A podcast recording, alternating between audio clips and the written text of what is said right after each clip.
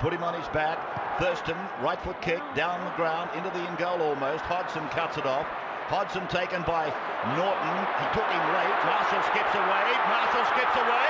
Marshall's still going. Marshall's got Richards coming up outside. Now inside.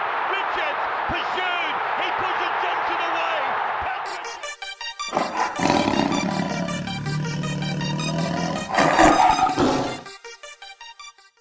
Sure do like pumpkins, Carton. It's uh, Tuesday, the 9th of May, 2023. I told Toby I'd open with that line. If you can name it, you should be able to. God, classic. In fact, here's a clue for you. Um, they're making a sequel. I'm not going to tell you what it is. Toby's not going to guess because he'll probably probably nail it. If you if you recognise it, comment on the um, on the YouTube channel or on Facebook. Tiger Town Podcast. Welcome back. Zach dribbling as always going on with a whole lot of nonsense. Must be two wins on the trot. I think I've partially lost my mind. Toby's on the other other end of the line. How are you this evening, my bald friend? I'm not as confused as you are, but happy. Oh, I ain't I ain't confused, brother.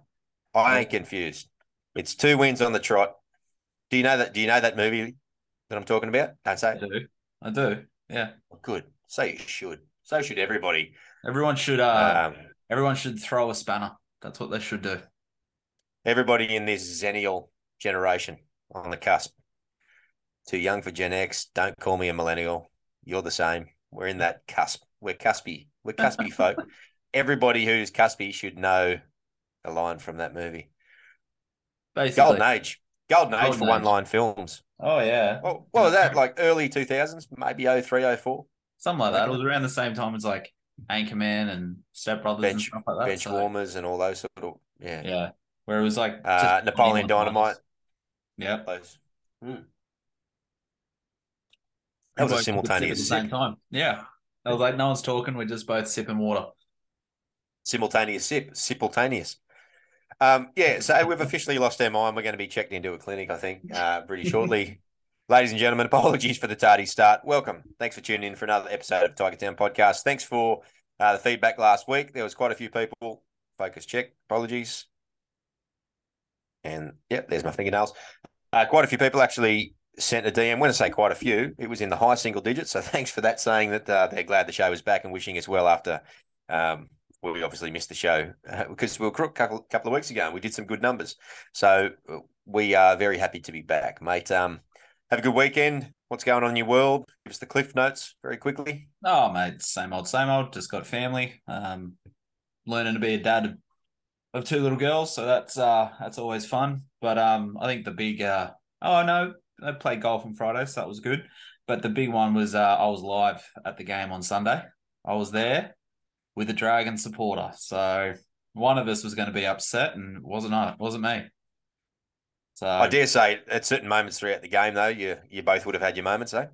Oh mate, I um I think I said it in the chat. That last 30 seconds, I think I shit myself. I Oh, good. was I was sitting there on the edge of my seat, watching it go, how is this gonna happen? How is this gonna happen? How have they pulled a rabbit out of the hat?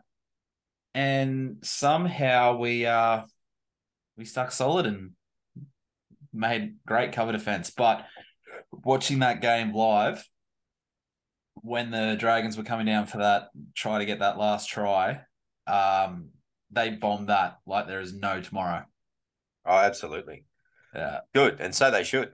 yeah, exactly. They've They had, um, the last ten years. It's fun. Yeah. We were due a little bit of luck because we certainly didn't get it throughout the game. And not that that was luck, they just made a poor choice. But how many times have we seen us or ourselves bomb one? We bombed just about a certain try in the first half as it was anyway. Yeah, Uh, Tommy Talau going for the corner just had to pop the Tupou. Instead, he ran towards the corner post himself and got tackled by Sully. he did that twice. I think we're going to get to talking about Talau because I've got a couple of notes on him, I think. But um, okay. especially heading into this week. Uh, but yeah, we just got one back. Look, that game, I'm I'm sure we'll jump into it shortly. But um, in my opinion, Dragons were very very lucky to be that close to us. To be perfectly honest, I think we played reasonably well, and I think that there was a number of chances where the bounce of the ball just uh, allowed them to stay close and stay in it. So let's just put it that way. What did you make of the game overall? You're obviously there. You experienced the atmosphere. Let's actually what did you think of uh, Magic Round? You you were there. Did you stick around for any other games, or did you just watch that game? No, I watched that game. I stuck around for the Roosters Cowboys game, but wasn't too fussed on the on Parramatta uh, Titans.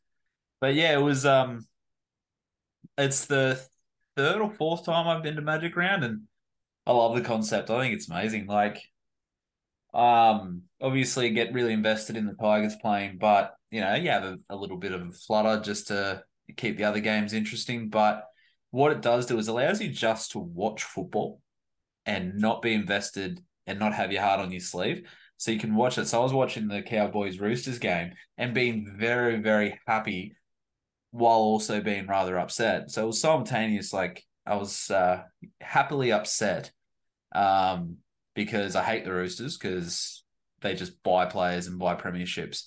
But at the same time, we had the opportunity to jump off the bottom of the ladder. So, yeah, but it was it was, it was it's a great atmosphere. My my old man was the Dragon supporter that I took along with me. Um, and he loved it. He had a great time, and he's like, you know, he said he to me he hasn't seen a, a live rugby league or live NRL game since I think he said ninety seven was the last time he saw a Oh, there you go. NRL game. And- so And this is this isn't a bloke on the periphery um, of the sport. He's he's been pretty hands on for a number of years. Yeah, he played um, reserve grade for Balmain back in the eighties. He was, uh, I think he was second in line behind Benny Elias. So he's definitely done his due You don't look. You don't. You don't want to be in line behind Benny Elias. You don't know what he's dropping behind him. That's true. But um, That's true. yeah, but even even post football, the old man stayed in the game for quite a number of years. He did quite a lot of trainer work and um and strapped Still- for years, and he's been still around the game a lot. So Still does. yeah, good, good on you. Good opportunity to um to spend a bit of time, and obviously the the Tigers win just made it all the better, right? Yeah, just made it. You know, he's my my old man doesn't swear that much. He's uh he's old school in that way, but yeah, definitely got Bullshit. Yeah, bullshit. Definitely got a bit of expletives out of him, which was great. Same on the golf course on Friday. Got a bit of expletives out of him, but Did did you beat him? Did you beat him oh on the God, course? no. He schooled me like there's no tomorrow. Nah, he schooled me. But Yeah, not overly surprised there. nah, me neither. Nah, me neither. Can neither. swing it. Can swing a club. Can he can. Um, but yeah, like I I missed out last year on Magic Round, and then obviously we didn't have Magic Round the year before. The no, I be, I went to twenty twenty one, but uh twenty twenty obviously no unable to because of COVID. Maybe even twenty twenty one couldn't. I can't remember anymore. No, no, we're all based in Queensland, weren't we? Something like that. Yeah. whatever it was. Um, and yeah, I, I don't want to miss it again. That was it's just such a good atmosphere. It was amazing, like just how many people got involved, and you know all the like we were like on the second level, but we were undercover, which was good for the Roosters Cowboys game because it hailed during the mid game, but we didn't get affected at all. But um, you know, all the flags were waving, and you know, Tigers chants were going. You can hear them all over the stadium. But the best part about the whole day, bar the Tigers winning, was when we were watching the Dragons Roost. I mean, the Cowboys Roosters game. There was a bunch of you know they looked like footy boys, just having enjoying themselves and just larrikins. It was just hilarious. So that that atmosphere I love. So, but yeah, it was um, you know, it's the game itself. I can probably sum up in one word, and I, I'm gonna say disappointed. I was getting, I'm probably more frustrated. Not so much disappointed, probably more frustrated because um, watching that live and being able to see, like, obviously it's a different perspective when you've got bird's eye view, but watching how we were lined up and where the holes and the gaps were, we should have been up by 20 at halftime. They made, like, Brooks made the wrong choice again, but it wasn't a choice that was costing us games. So that's something to improve on. That's been proved. But again, it was the wrong choice. Um, What choice are you talking about? quite a few choices. Wrong pass, uh, going the flat runner instead of out the back when we had the overlap. Um, but this isn't all. Have you? Brook- This isn't Yeah, all. have on you um have you it's always it's always interesting watching games live versus um on TV, isn't it? You tend to notice more of some things and less of other things. Have you watched the game back on TV yet? No, just the highlights. This is Just what I saw from a bird's eye view. So what you don't see on TV, and especially with the the view we had, we had that we were behind the Tigers, oh, behind the Dragons try line in the first half. So we were watching all the the times that they were attacking the line in that first half. And all I could see is how many holes there were and how many people were running at those holes, and he was taking the wrong choice. Now, in saying that, but I also saw a lot of the times where the, they weren't running the right lines for him and he had to make a decision. And so his decision was to play it safe, take the ball himself. And I did appreciate that. So this isn't my typical rant on Brooks and shitting on him like I have been in the past. I just, he has improved from what we were first seen in the first few rounds. But I still think he's got ways to go to be, to justify re signing with us, to be honest. Oh, no doubt. Yeah, most So- definitely. Um, I didn't see a lot of what you're talking about, but obviously it's different perspectives when you're there live. And if you're honing in particularly and you're, you're looking at individual plays, you can look at a lot of the stuff they do off the ball too, and you can sort of see how those dynamics are building up outside of wherever the camera happens to be on on the ball runner.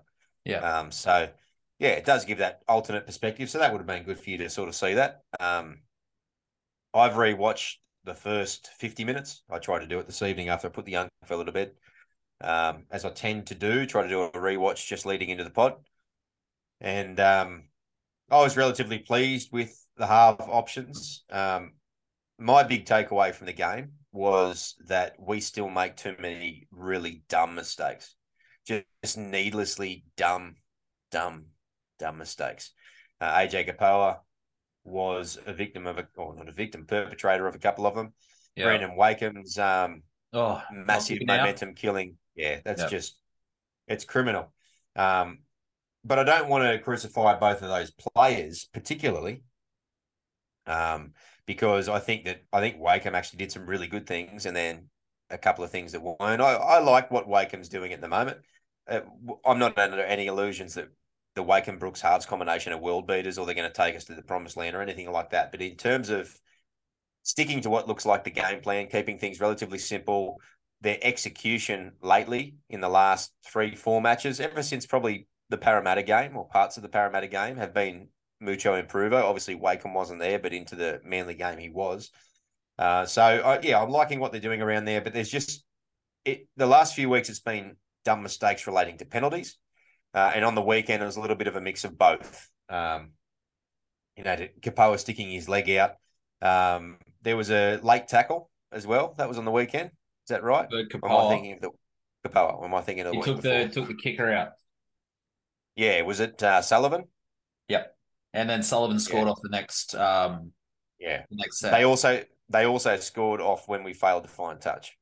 yeah, as well. again, Key key moments. and can't, and can't back them up. yeah, really key moments. Um, what they did a little bit better is they continued with the same uh, pressure down in the end, um, and didn't give it away as many set restarts or penalties for piggybacks out, which I thought was good. That was an improvement. So the discipline in that regard was an improvement, but individual efforts.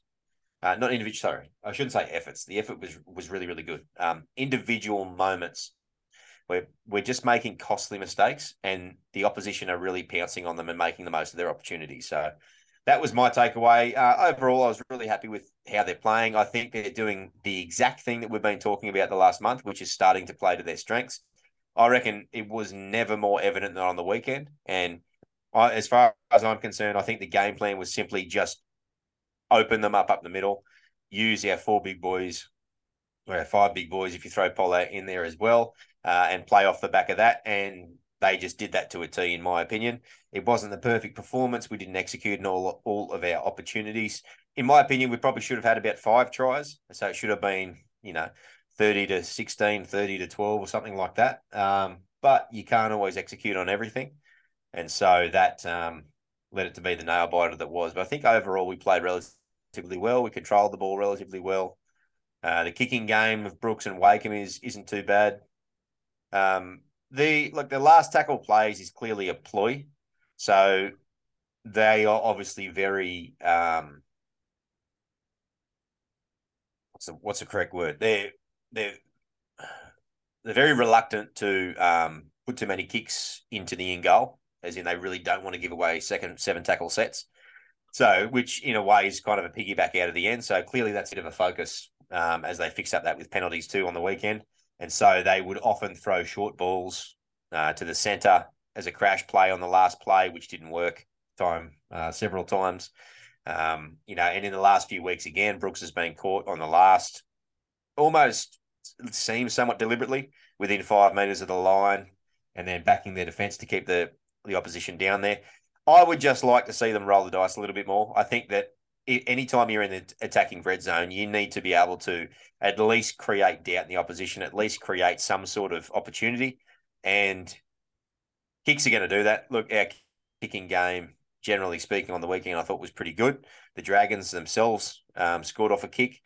And so I think that, you know, uh, well, we nearly scored. Uh, they fumbled a couple, actually. Um, you know, Wakeham nearly got one in the first half, and then uh, Appy nearly got one at the back end of the first half. Again, both off fumbly kicks. And I think if just those times, let's say that they kill the ball five times on five sets over the course of a match, which is probably on par with what they're doing. And it's clearly a deliberate ploy to make the Dragons or whoever the opposition is come out of there. And if those five opportunities are hard grubbers that they punch half cross field, they they whack it at the post, so they put one of those medium lob balls that hits around the five eight mark rather than the winger. At least it creates an opportunity, and if one of those comes off every two games, that's an extra try once every two games. Yeah, the, the, the issue is, but and this is something that I was very evident of, or I found very, like, I was, you know, watching it quite closely. Was we weren't contesting at all, and it was frustrating me. Tupou and this is saying something because I think Tupou has been one of our best. This that was probably one of his worst performances for us, but he still played well. That's the thing. He's it seems that his best and his worst actually aren't that well so far aren't that like too far apart. He doesn't he has really good games and he has okay games. And that was just an okay game. Like he ran scored a try, scored a very tough try, just barged his way over um, again, sh- Tommy is not a center. I'm sorry. Um, I'll we can go back to that later. He's um, a slow second rower. Yep. Um, and yeah, like, but he just and he ran for I think 130 meters, had about six tackle breaks, but three of those were probably scoring that try. But um, he wasn't contesting any of the kicks, and Brooks was doing his traditional end over end, which boring and I just want to see something else from it. But uh, we'll, we'll hopefully been what ten years and he still hasn't developed the kicking game other than end over end. That's a bit frustrating, but he he did place them quite well. Um, but Tupou just wasn't contesting them, wasn't trying to get in front of them. So yeah, if we get those kicks in in goal and or we get those kicks right, um, ten meters out, then we're gonna have to like they have to contest them, and they just from what I saw on the weekend, they weren't contesting really any kicks. The only one that was contested was when um, you know, Todd knocked it back to, or was it Noffa knocked it back to Todd, and he went over and scored our first try. So yeah, um, a lot of those kicks that they tend to put in around the fifty or the opposition's forty in their zone, I think more often than not they're not set up to to contest, um, mainly because of the position of the kicker. See, depending on how the set rolls out, if there's going to be pressure on the kicker, the kicker has to be deep, which means most of the chase needs to be in front of them. And it's quite hard, particularly if the defender makes any contact with the kicker, for the kicker to race through and put everybody on side, which means therefore that all those chasers need to stay back 10 meters. Um, it's and and that's the difficult thing, I guess. Occasionally, you'll get somebody hang back and and become a shooter and really try to shoot through. But even from that forty meters out, it's uh, it's quite a difficult uh, situation. I don't I don't discount what you're saying. I think it's a it's a good thing, and I think it's something they should be trying to work in a little bit more because, like we were saying before, any opportunity um, is an opportunity, and it's a roll of the dice. Even if it's a five percent shot, you know that means one out of every twenty times, one out of every twenty uh, high kicks or a bomb, we score a try. You know, so um, I, I think that it's advantageous to make a contest out of almost every opportunity that you possibly can. So I agree with you. I just, I guess, um, maybe a bit of insight as to why they do that a little bit more so, rather yeah. than it's not laziness, it's not an approach. I think it's just, I think the game being what it is, it can be it can be difficult to execute that for that reason. That half always sits nice and deep. Um, the other side of the coin would be if they sat flatter, flatter and wider possibly, uh, and risked getting caught with the ball just to allow the the uh, the chasers to be able to hang behind them and then maybe push up for the kick. So yeah, I agree with what you're saying. I just think in that end zone in particular, um, I don't mind generally speaking if they are ten meters behind. Well, they hang back ten meters. Sorry, they allow the the um, person taking the catch to be able to take the catch, and if they then muscle up in defence. And they, they've been doing that actually really well. And they catch the person on the 5, 10 metre mark, provided that it is the right, um, the, the kick is in the right position, I should say. And then they have been muscling up quite well. And their line speed, something they haven't had for what the best part of six to eight years, is there in spades. It was there in spades on the weekend. It was really impressive again. And, you know, it wasn't it wasn't uh, preliminary final Roosters Melbourne Penrith degree, but it was good line speed, and they were they were keeping a decently solid uh, back five at bay. You know, they got Sully, the Ravalawa. You know, they, they, these types of players, the um, Fine brothers, are not small, small dudes. Sloan is slippery. They they were keeping them down there really well. So, um, yeah, the kick chase. We've spoken about kick chase a fair bit in the past. A bit of, I think, I've started to think about it a little bit. Maybe it's a little bit more of a complex concept than simply staying on side and, and contesting everything. But um, you know, in simplistic terms, what you say makes sense, and I agree. I think that we should be trying to make more ball contested if we can, because it's only going to yield opportunities, particularly as a a side that struggles to score. Yeah, and that's like in saying that, 18 points, I think is the most we've scored all year. So um it's just yeah, it's just frustrating to see how many opportunities we keep getting and just not getting over the line. It's just really frustrating. But like you said, it's been better. It's been better than it has been. And um hopefully it's just again finding our feet. Um maybe we who knows, maybe we expected it to to click a lot more a lot quicker than it has, and maybe it's starting to click. I'm I'm not sure. I think it's a very, very slow burn. I think I've used that expression a few times in the last couple of weeks. And I think the fact that we've won the last couple of weeks is really good because it allows us to have a bit of hope. But I don't think we're actually, we've turned a corner or anything. I think we're just still on that slow incremental upward trend. I think we're playing better week on week, but it's only 5% better every week. Um, we're getting to a point where we're starting to understand our game plan and what strengths are. And uh, I don't think we're taking all our chances. I think we're still making a lot of silly mistakes. I think we're still inviting the opposition down into our territory and really. Oh, we've lost him, people. We have lost his internet connection. So wait for him to come back. But yeah. Uh... I'm still here, baby. There you go. Yeah, we lost you for a little bit there, mate. And I think we lost you again. Look, he's having internet issues. He's on the crap side of Brisbane. He's on the north side. Crap internet over there. Uh, that's a ridiculous statement. Thank you very much. Well, you're the one having crap internet. I'm the one that's fine. Hey, listen here. Last week it was you, and I didn't say boo. So there we go. Anyway, let's see how we go. I've changed. Um, I changed over to one of my other um Wi-Fi extenders. Sorry. Uh, what was it? What were we talking about? Uh, how are we're getting 5% better each week, but we're not taking our chances? Yeah, just incremental improvements. And I think this team, uh, from the team that started the first three weeks against the opposition that we had a, a, big chance to win, some of those games at least, all three, some people said. I think if we played the Titans, the Bulldogs, and the Knights, or Titans, Knights, Bulldogs consecutively in the next three weeks, we're every chance of winning all three. And I think we're playing far better football than what we were at the start of the year. I just don't think it's revolutionary. I think we happened to get a couple of wins, and that's great. It's it's more than great. It was really needed. Let's be honest. Mm-hmm. Uh, but I don't I don't think we are. Uh, I don't think we've turned a corner. I don't think we're infinitely better. I think we're incrementally better, and I think coming up against the Rabbitohs this weekend is going to give us a good reality check. And I hope that we rise to the occasion and we're 5% better again. And we make a contest out of it because let's be honest, they're the hottest team in the comp right now. Oh God, Premiership on favourites fire. now. They're on fire. they're on they've, fire. Beaten, they've, they've beaten everyone recently. You know, Penrith, they Penrith, they got them in the tight one. You know, Brisbane, they pumped Brisbane. They they flattened Melbourne. Um, who else they play? Somebody else too, I think, recently. But um, all the heavy hitters, they've Yeah. they've disposed of them all. So yeah, it's quite the challenge coming up. It is. It is.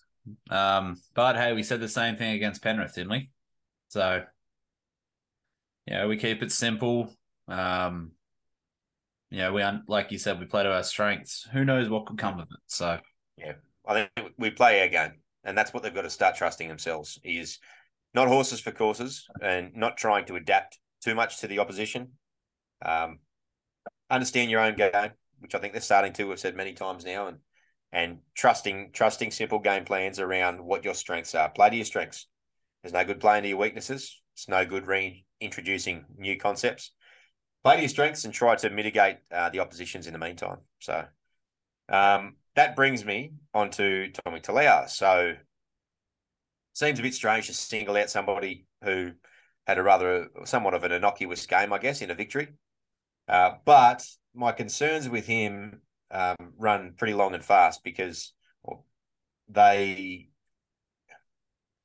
I had every hope that he would come back this year um, and absolutely brain them in the centres. Now, it, it seems as though that he's signed for Manly for next year. So it seems as though he's just around the squad this year to help fill a hole. And we've obviously we're a little bit short in the centres at the moment with Naden out and Kepaoa doing a little bit of the second row thing. Um, so he he's the man at the moment, it seems. But on the weekend, there was a couple of instances. You alluded to one before. He's always been a bit of a run first centre, and he's been you know early days. He had ran decent lines. He ran that outside in line relatively well. He scored a few tries off it actually, and relatively strong ball carrier. But he's a big fella, and I get surprised how often he gets folded for somebody the size that he is. Uh, and he doesn't seem to run overly softly to me, but he just looks like somebody who, um, he never seems to physically dominate his opposition, despite the fact he's a pretty big dude and has had big raps for quite a while. And by all reports, was very successful in his younger younger years. But the, the major thing that concerns me about Talau, um, other than the fact that he is poor at servicing his winger, is his defense. His defensive reads, uh, in my opinion, from what we've seen this year, on the same on the same track as what they've always been, which is really really poor. When him and Noffa were on the same side uh, when they played a few games together, I think it was the year before last, before he did his ACL, maybe in 2020 or 2021. Uh, he had a bit of a run of games in the centres there. They were notoriously outside in and and and poor and really bad with it. It wasn't the type of jamming defense that you would see a Souths do really well these days. When they jam, they jam hard. And if someone wants to go around and that, they're going to have to go quite deep or lopey, and it allows their their cover to come back on the on the outside and cover um, Yeah. back underneath. But um, yeah, it's not so much Talau's one on one tackling ability, in my opinion. It's it's his reads and twice on the weekend I counted where he created space where there was none, where he just unnecessarily came in, and it, it was really poor. And it scares me heading into this. Scares is a bit of an over overstatement, but it worries me heading into this week against a side who, for the last like nearly ten years, to be honest, have had the best edge um, in the competition, and they've had different players in there. But something about South Sydney is that they do a second man play better than anyone and they have for a long time. And if they're going to run anywhere near Tommy Talau, which if I'm Jason Demetriou, that's the only place I'm going. Yeah. They could score four or five tries down down his side without even thinking about it, and it it really concerns me. And so far be it from us to only poke holes. Talau's been picked; he's going to play in the centres. But if it wasn't Talau, given where we're at with our squad, would you put someone else there? What would you do? If he wasn't suspended, I'd put Naden there. Yeah, but he is. So Talau's obviously been picked this week because of that. Um, but do we have any other options in your opinion? Yeah, do we have anybody else that can play centres? I'd do a straight swap for Kepaoa. I think Kepaoa is a Yeah. better centre than Talau. And I think Talau could do a serviceable job at his second row replacement. I think he could too, but I reckon you leave Ta- Talau out altogether because I would have. Kepaoa in the centres and I'd bring Blore in. Yeah, like I- is better. Blore's a better second row than Kepaoa, and even though Kepaoa showed good early season promise, and Kepaoa's a better centre than Talau. So there's this weird infatuation with Talau in the centres, and I don't know what it is. Well, he Sheens has done that. Well, actually, the Tigers have done that since day dot. Found a player that they just have this weird obsession with that they just keep picking, and we just can't understand why.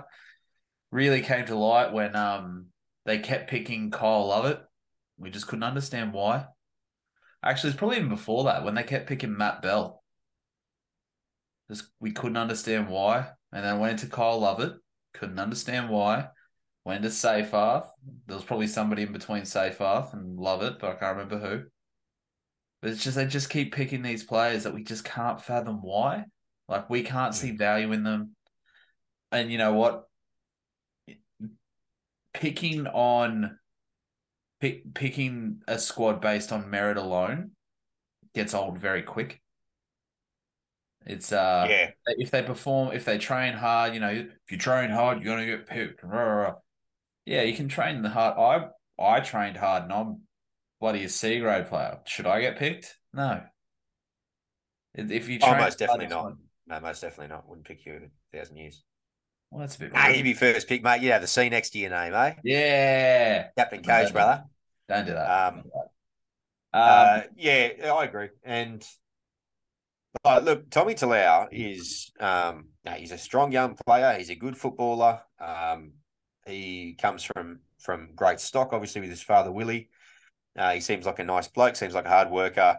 He's had raps on him. He did really well in juniors. All this sort of stuff. So everything points to the fact that um, he could be a wonderful player. But unfortunately, that horrible injury he had um, set him back, obviously. But the problem with players that you hear about um, coming through the grades, or even when they've been in grade for a while, when that word potential gets continually used for years on end, a la Brooks, yep. To to the nth degree, um, it it starts to actually become a bit of an eyebrow raiser because potential should be something that you hear spoken about prior to them playing. And even maybe in the early stages when they're starting to play or they're still finding their feet in grade or whatever the case may be, uh, that's when you can freely and openly use that word potential. But um, yeah, it's he's one of those players I think that hasn't kicked on. And whether it's the Tigers, it might be a Tigers thing, it might be a Tigers coaching thing, it might be the- wrong environment. Maybe he'll kick on at Manly, and and in many ways, I hope he does. I don't have any ill will to Talau. I just call it as I see it, and I think that he is not. Um, I think there's better centre options at the moment, particularly given who we're playing this weekend. Look, I don't think even the, the greatest optimist could be hoping for three, or hoping for, obviously, but expecting three wins in a row, considering who we're coming up against. But yeah, look, it does. It just does concern me with his ability or inability at times to make the right read out there in the centres. We've spoken before. Um, I'm I'm a major proponent, almost the mayor of the town of centre is the most important defensive position in in the side. And Uh, you are not Um, in that. In that, what's that? so you're not alone on that comment. No, exactly. It's a it's a common thing. I didn't invent it or anything, obviously, but I'm I definitely subscribe to it. And um, if somebody has deficiencies in their ability to read the game or make um, educated decisions, split look split second decisions, you you've really got to be able to make them, but they can be really costly. And mistakes in centre can lead to two or three tries. Two or three little mistakes can lead to that. Whereas in the middle, you can be hidden a lot more, even on the wing to a certain degree. Um, if you make a mistake defensively on the wing, eh, it's it's not, in my opinion, as as costly as what the centre can be. So I got some concerns there, Yeah, yeah, and I think they're valid concerns. I think um we can see like we've seen it time and time again what happens when you put somebody in the centers that um just doesn't they just don't fit in that position.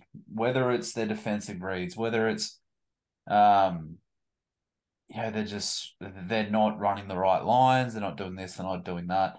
Um I think there's a lot of variable. There's a lot of variables in centre. yeah, So I think I think centre is one of those positions where uh, you can be a variety of different player, as in you can have a, a variety of different strengths and still play centre quite well. And all you got to do is go through examples of, of the top centres in the game to see that in many ways they're all different types of players. Um, but with that, comes obviously if there's a number of strengths you can have in that position, there's obviously a number of weaknesses you can have, as you were saying. You know, your ability to read the game and make split second decisions could be a deficiency.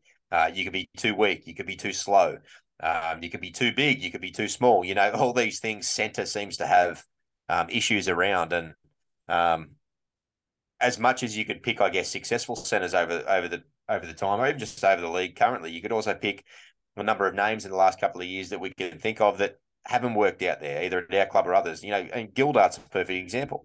You know, um, Gildart's got a lot of strengths as a player, and God, he played for Great Britain and he played for England. You know, he's international level centre. But he came out here and, and he couldn't crack it. He couldn't crack it when he loaned to the Roosters. He hasn't been cited at Redcliffe. You know, he was respectfully pretty awful at the Tigers. Yet he's quick and he's elusive and all this sort of stuff. He's too small he's too small and he and his reads were horrible. And it was just those couple of variables. If you you know, there's a lot of opportunities for you to to make mistakes or to have weaknesses in that center position, and um, that's why I think that the best centers uh, center is a very hard position to to be solid at because you've got to be very well rounded as a footballer, I think, and um, you've got to be reasonable in attacking in an attacking mindset. You know, if you're just a plotter out there in the centers, um, you know, you're not a threat to anyone, and you sort of you can freeze your winger out of the game too, which can be a detriment to your side. Yeah. But obviously, defense defense is the area that we're speaking about quite a bit, and um, yeah, you've you've got to be good at a bit of everything, I think, to to play centre reasonably well. Uh, depending on the side and the makeup, you might be able to hide it and, and hide your weaknesses. And I guess the best coaches will will come up with plans to do that. But um, yeah, look, I guess I guess we're sort of not we. Oh, sorry, I'm, I'm going down the, the centre track a little bit, and I I I know that position pretty well because that's what I played for a number of years, and um, I know it's a, probably a weird thing to say. I'm passionate about that position, but I just I spend a lot of time watching centers of the game and spend a lot of time, you know, studying different styles and you know, you know what went wrong in in this sweep, and you know. Um, where are, where are certain teams falling apart in the three quarter line? This sort of stuff I find it particularly interesting. So I'm just off on a bit of a rant there, but I'll pull up and um, and we'll we'll move on. Sure, sure. We'll come back. Hey, um, yes. Jahream Bula, a name on everybody's lips at the moment, three games in. Yep. Is there something he showed on the weekend different that you liked, or is it more of the same? What are you seeing from him that you're liking at the moment? I love his desperation. That's what I love. I yep. think I think we I think last week we kind of agreed to the fact that he's definitely a fullback that we've been missing in terms of, you know, ball playing probably since Teddy left. I'm not saying he is Teddy. I'm not putting them in the same class just yet. But we haven't really had somebody that could essentially ball play at the back. And, you know, he's still got work to do, but definitely seen glimpses of that. But his desperation has been like he won the game for us at the end. He won the game for us by putting his body on the line, getting in front of them. You know, he he's not afraid, and he's a big boy too. Like seeing him live, he's a lot bigger than I gave him credit for. Yeah, uh, he's a couple of centimeters shy of me. He's hundred, and I think, one hundred eighty-seven centimeters or something. Um, yeah. which in, incidentally is pretty short for a basketballer, but um, yeah, he, yeah, he's not not a small fella. Uh, he'll probably fill out a little. I reckon he could probably use another three or four kilos on his frame. But then yeah. again, you know, that's where his agility comes from. But uh, you made mention the try-saving tackle and the desperation he made two on Ravalawa. He made another one earlier in the game as well. And we all know um, his efforts on Cleary against Penrith last week. But important to note whether I don't know how closely people watched that last play um, against the Dragons on the weekend, but Jahream tackled Ben Hunt. He then pushed across and was in front of Suli to force Suli to pass and made contact with Suli, then pushed off Suli and made the tackle on Ravalawa to push him into touch. And not only that, you know who else was there? That did all of those as well, that touched all three players in that play was Papali'i. That's good. I didn't notice that. Yeah. So I did notice that when Hunt put that kick through, he was he definitely had done his work, his share of work in that game, and you could see that he was buggered, but he was still trying. Yeah, he found his way in the corner. He was he was there in the corner with Bula pushing Ravalawa into touch. So that that I, that was really pleasing for me to see because we know that Ice had a bit of a slow start to the year. A lot of our other recruits have actually really built in quite well, and we've been pretty happy with them across the board. I think, but I think we made no secret of the fact that he started quite slow, but he's really hit his straps, and that attitude wise um, was really impressive for me. I know we started talking about Bula, but got on to Papali'i, but um, oh, yeah, I really liked that. But yeah, and I think that sort of attitude is very infectious. You know, you you, you know what Clem is going to bring. You know, Clem is going to try to lift you up and be aggressive and get you to go. And I think that perfect example of who's benefiting the most from that is Steph. You watch mm. Steph play now, and Steph's getting a bit more aggressive. He's really running hard, and I think a lot of that has to do with Klemmer by his side. But the attitude, that desperation attitude, it's like like you know it, I know it when you play when somebody comes and does a play like that, you feel obligated to at least try to do something similar to that every play, yeah. or at least something like that. Like if you see somebody like Ice who has probably made 30 odd tackles, ran over 100 meters, you know, done this, done that, still pushing and still trying to do that. If you're not in the back of your mind going, oh, fuck, if he's doing that, I've got to do this too, you shouldn't be on the field. Because that. Yeah, it, it really has that that way of sort of pulling you along, doesn't it, as a, as a player, when you see somebody um, put their body on the line like that and, and show that sort of desperation and uh, I think that that is becoming infectious within the side. We're starting to see more and more of it. We're starting to see more people in that side do it more regularly, which is really encouraging to see. Hundred percent. You mentioned Steph. I was going to ask you, did anybody else impress you on the weekend? For me, I was going to mention Steph, and he didn't have an absolutely barnstorming bullocking game. But what what I did notice is that he was backbending the line again, and on multiple runs, not just one off run in the second half randomly at the sixty third minute a lot of his runs were hard. Um, he was on the front foot. He was charging. He was really trying to split defenders. Um, and yeah, he he really had his feathers feathers up and his in his uh, tail cocked, and he was going. So that's when he plays his best footy. And I'm hoping, like you said, it's off the back of building some confidence under a bit of mentorship, maybe from Klemmer. But if we can slowly keep winding him up and we can get him back to pre pre 2022 injury, Steph, then we've got a hell of a player on our hands moving forward and hopefully for a long time. Yeah, I think And another thing, I don't know if you noticed it, but that strength that we had and that, you know, the the the fact that we were bending the line and we were at least steamrolling their middle, which is fair to say that we were, that definitely subsided a little bit when both Klemmer and Steph came back on. But when they came, well, uh, came off, but when they came back on, I noticed it almost immediately that we were punching through the line consistently. One two punch. Did you know? Did, yeah, yeah. Did you notice that um, when they came back on, twelve stayed on, so they actually had those three middles running through the center, and uh, I think 12's actually been been better as well. Um, the one who I think has actually he hasn't been playing bad, but he's probably been outshined by the other three would be Joffa at the moment. Hundred percent. Joffa's Joffa's not playing badly. He's just not at the yeah, same level those three. He's not playing, yeah, to the same intensity as what those guys are. And Fall in particular, he's found an extra gear. And I, if he keeps playing like this, keep him because his ability to run off Api in particular on that front foot and get over that advantage line and get that extra three, four meters and get split defenders and find his front is it's it's remarkable how often he's doing it in the last only two three weeks, but it's he's doing it now consistently for across all those games. See, and, and, I mean, it, it yielded. Sorry, it yielded the penalty at the the hip drop, but it's also leading to a lot of quick play the balls off the back of it, and he's making big meters too. It's evident in his meterage in the last couple of weeks. It's it's yeah. big for a bench player. It is. It's it's interesting too. You watch those four fronties, and you include Joffa. Each one of them has a very different style of approaching the line. If you yeah. watch them, you've got Klemmer, who basically uses his leg drive to get through, to keep pushing, to find his front. Then you've got Steph, who just bends the line, runs hard, wants to do, wants to try to get through. But he's then, he's a barge, he's a barge player, Steph. Yeah, but then you've yeah. got Twally. Now Twally for me is very unassuming. Doesn't look like he's putting in too much effort when he really runs at the line. But then you look at his meters. It's like he's actually making those meters essentially with ease. If you really watch the way he's doing it, there's not doesn't seem to be a lot of grunt to it. There doesn't seem to be a lot of aggression to it. It's I know where I need to do. I know what I need to do, and I need to run, and I need to make meters, and that's what I'm doing. And then you look at the stats after, and you're like, Oh, I didn't actually realize how much he really contributed. Well, he's actually quite quick for a prop. Yeah, what I think- break, that break he made against Manly a couple of years Yeah, ago. yeah, yeah, yeah. Yeah, it was good. Um, I think uh, what contributes to that is he seems very methodical. So if he's told to run between defenders A and B or defenders B and C, that's where he runs, and he gets there quickly. And I think he he catches people off guard, so they don't the defenders don't get quite as set, and he splits defenders.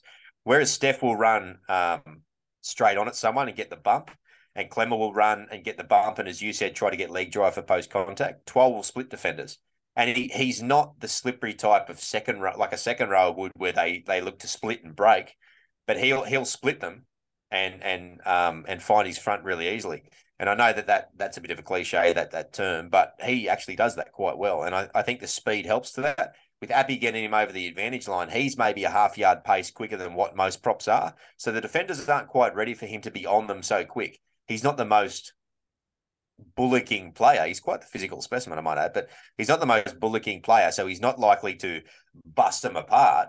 Uh, but he's on them pretty quick. Is, is my is my opinion, and I think in some ways, um, in terms of speed of prop, he he he approaches contact different to Reuben Cotter, but you know Reuben Cotter's got quite quick feet, Yeah. and he's at the line before before they're kind of ready for it. Um, I think I think Cotter uh, hits front on, and I think he hits for impact. But I think Twal has that similar unassuming speed, so he's on them quicker. But Twal splits the man, and I think that's that's what the way that he he plays. Um, Joffa again is different. Like it's a good point you make. They all they are in many ways um, different style of players. And then there's Paulette, who you know prop prop who's playing lock most likely, pretty agile, uh, and he's all fleet of foot. So he's every week that goes by, he's, he's threatening to make that half break. You know, he's he's made a lot of a lot of people miss now at the line where that, that last minute footwork is brilliant of his. So it's interesting. We've got a lot of variety in that in that front row rotation or that middle rotation, uh, despite the fact that it's going relatively well. And um, yeah, interesting point. No, no, and yeah, it's just um. I was thinking too, like you think about the way that Twally runs, and like you said, splits the man. Imagine if he added an offload to his game. Yeah, well, he, he's done the odd one. So I know I was a bit uh, a bit slow there with the with the video, but he has done the odd one, and um, hopefully that can continue. Because if we can get Jahream sniffing around him, and he can he can split those men and get that last late one, yeah, a lot of a lot of breaks to be had up the middle there. Bloody oath, bloody oath.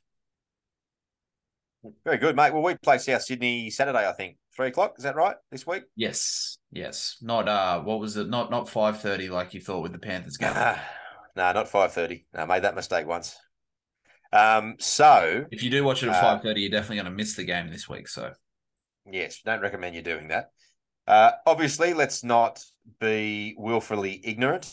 We are coming up against the hottest team, as we mentioned before. It's going to be a very tough game, to put it very lightly. Um, yeah, Saturday, three o'clock, Accor Stadium.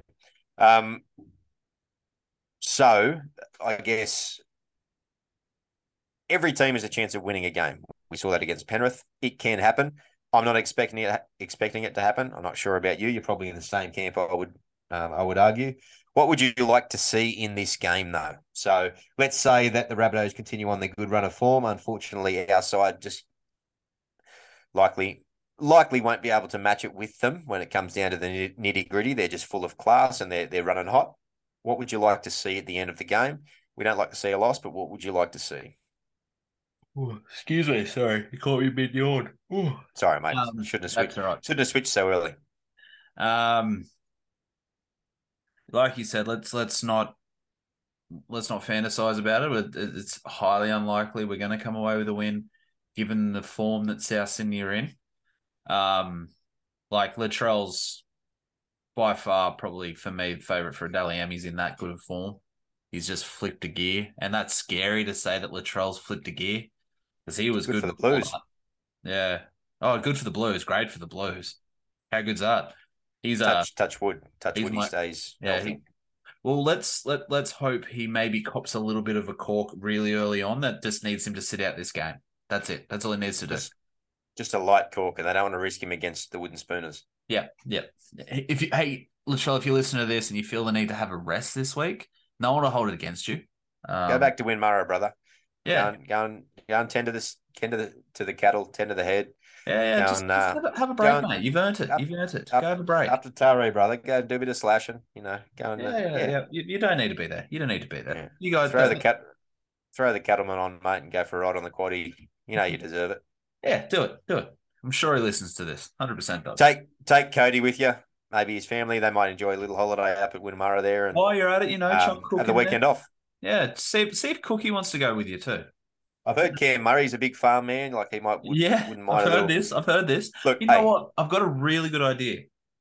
The whole like I feel like the spine of the of South Sydney, you guys, you, you've you've done enough. Maybe you go for a bit of a Bali trip like the Knights did. yeah, I heard Bradman Best has got some good Air, Airbnb um, links. Yeah. So yeah, hit him up on the socials. Yeah, exactly. Um, yeah, tough, tough ass. We've got a tough ass. They got quality players across the park. So back to what we're seeing. What are you hoping to see out of us? Uh, I'm hoping, I'm just hoping to see more of that desperation. To be honest, I think that if I can see us putting in the effort for the full eighty, um, you know, regardless of the score line, you know, when we played the Broncos a few weeks ago, the game got away from us in the first half, and our heads were down again. You know, I would just like to see, again, like you said, those incremental improvements continue if we're five percent better than last week, um, I will say that if we played anyone other than the Dragons last week, I don't think we would have won. But um, if we're five percent better than last week, and then five percent better from the week before, I'll be happy. To be honest, I won't be too frustrated if the loss happens because it is expected. Um, but yeah, just I don't know. I say it. I say it a lot with the games that we don't expect to win. I just want to see us to be competitive. But from what we've seen the last two weeks, I know we have it in us to at least be competitive, and Yeah. I'd like to just see that consistency. That's it. I believe this side can match it with anybody on their day in terms of the physicality. The 17 men against 17 men and the starting 13 in terms of the, the middle the middle pack, I should say, so that the starting five in there, they can match it with anybody on their day. They've just got to turn up. So I I'll second what you said. I just want to see them I want to see them for the first 20 minutes at least, I want to see them match them. If not, go at them. Go hard. You know, take them on why not? You know, don't don't just sit back and try to play a really simple game plan and just wait for them to come get you because they'll get you. They'll come get you and they'll eat you up and spit you out and chew you up and eat you twice. It's just what that, this side does. It's what class sides do to to teams that uh, play ultra conservative. Let's say Hmm. go after them. I want to see them. I want to see them go after the game. I don't want to see fancy nonsense. I don't want to see um, side to side rubbish. I want to see them keep playing the game they're playing. I want the, I want to see a side that believes in their strengths. I want to see the side that backs themselves uh, in their own special way, and I want to see a side that goes after it. I want to see Steph step up. I want to see Klemmer lead from the front. Um, I want to see hopefully Bateman back in with a bit of mongrel. I want to see Api doing everything he can. I want to see people racing up off the line. I want to see Brooksy putting putting a big hit, blindside hit on George Burgess. I want to see, you know, um, you know, whatever the case may be. Wakem coming in and trying to smack Latrell and getting bounced off like Chris Sandow. But I want to see him. I want. I just want to see this side show they're up for it. And Yeah. if I see that, it's an attitude thing, and I guess that's what we sort of titrate it down to. I want to see the right attitude and the way that the side's going. I got every uh, every faith that that will happen because I'm really pleased with what they're doing. I think that they're building. They're building slowly. Um, but I think there's, there's a really good core of a good side there, and I think the attitude is the thing that's slowly shifting. And uh, with time comes improvement. Um, and yeah, if if they're getting those basics right, then then that'll make us relatively pleased. yeah, no, I 100% agree with you on that one. So yeah, Very good, mate. Well, uh, how do you see the game playing out? Might not might not be the nicest question to answer, considering all all the uh, praise that we've lobbed at Souths. Um, a mate of mine at work's a mad uh, Souths fan. If he if he listen, he's listened to the Odd Pod in the past, being a Souths fan, not a Tigers fan, and if he listens to this one, gee, he's going to come in all cock a hoot tomorrow morning with a big smile on his face. But we'll, uh, not after the game, just after listening to the pod and how glowing we've been about Souths. But mate, what do you see happening in the game? Um, look, I, I definitely see Souths getting on top of us, but I don't see it being a whitewash. I see it maybe being like a 26 to 12 scoreline. So, you know, they win by two two tries in a bit. I think that's the way I see it playing out. So, and if that's I the that case would- and it's a competitive game, I'm content with that scoreline. Yeah, I think that would be a good result, to be honest, the way we're going at the moment, particularly how Souths are playing. Um, and that that sounds very pessimistic, but it's not. It's realistic. Yeah. You know, this is a side that flogged the Broncos, and and essentially locked out Melbourne in that entire first half. Yeah. Um. So, you know, this is a side going places, and we are still the reigning wooden spooners, and we're seventeenth out of seventeen. So, you know, in some ways, what do we expect? But we've been competitive in all but one game this year against some decent opposition. So I would like to see that trend continue. I like that. Um, I I think it might be a little bit more. I think they might get a few on us. I think that their strengths play to some of our weaknesses. We mentioned Talau and our edge has been a bit shaky still, unfortunately. So I think they might capitalise on that. Um, I yeah, I'm I'm seeing I'm seeing 36-12.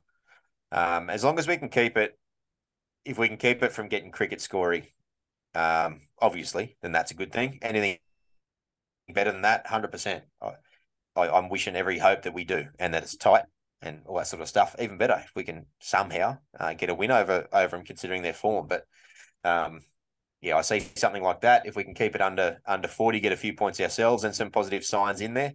I think their their class is good enough to be able to capitalise on a few half chances. So that might lead to a couple of tries as well, which might blow the scoreline out a little bit. But I like what you're saying. Stay with them. Um, stay with them for for you know at least the early part of the game or most most part of the game. Make it competitive. Make a go of it. Let them know they've been in a fight. Yeah. Um, and and I'll be happy. Yeah. 100%. Bold prediction, mate. Uh, no point in saying the other one because that's just there as a in general. Um, Bold for a try for first time listeners. uh, you know what? I don't think he's got one yet, if I remember correctly. So my bold prediction is Bula's going to get his uh get his first try. That's my bold prediction. Yeah, not too bad. Um, ah, interesting. You sort of stole my thunder a little bit. I was gonna, I was gonna link up to Bula a little bit as well, but uh, I'm gonna Oh, say go, for it as well. Go for it as well. that's Why all right. I'm gonna say Brooks three from three. He's going to outshine Ilias. It's not going to be enough to win, but I'm going to say in the battle of the halfbacks, um, he's currently he's currently already schooled Nathan Cleary. Um, on the weekend, he schooled Ben Hunt, and so why not? Let's say he can school young Ilias as well, and he can have uh, he can be all three of their daddies. Daddies are triplets. Yeah, and how how's it going to be? He's just going to play just going to play his game. What he's been showing a little bit more recently, kicking game going to be on point, decision making getting a little bit better. I tell you what, the amount of nearly breaks that bloke has made this year is insane. I've never been seen somebody get held onto by like a finger or a collar or a tag or something more ever in you know in a couple of months of football. Mm. It's dead set been about 10 times that he's been nearly through, and it's just, I got your short, your pant leg, or your sock, or your collar edge, or a fingertip, or something, man. So he's due for a clean break or two soon, Brooksy, that's for sure. Definitely. All right, mate, it's been a pleasure as always. Um, we've got a game to watch on Saturday at 3 p.m. Public service announcement. We do it every single week. Facebook page, Tiger Town Podcast, and the YouTube channel, Tiger Town Podcast. We like consistency around here. We always like to put out our shout out to the two podcasts that do it better than us, which is the West Tigers Podcast and West Life Podcast. Head on over to those blokes, tell them who sent you, and one of these days we'll get the shout out back. Maybe not. We'll have to wait and see. But they do good work. They do it better than us. So tune into those guys as well. Can't get enough Tiger content week to week. Mate, um, it's been an absolute pleasure as always. We're reasonably chipper. We're coming off two wins. How good's that? You haven't Yeah, got no. the uh, back to you haven't got the back to back win tattoo yet that's been No, going around on yet, social media. I, I did get brought up a very interesting fact. oh the yeah. last time Api Koroisau won back to back games, his team won the premiership. What does that tell you? Tells you we need to book grand final tickets. Are they on sale right. at the moment? That's right. Right. We're in. Done. All right, mate. As always, go the Tigers. Go the Tigers.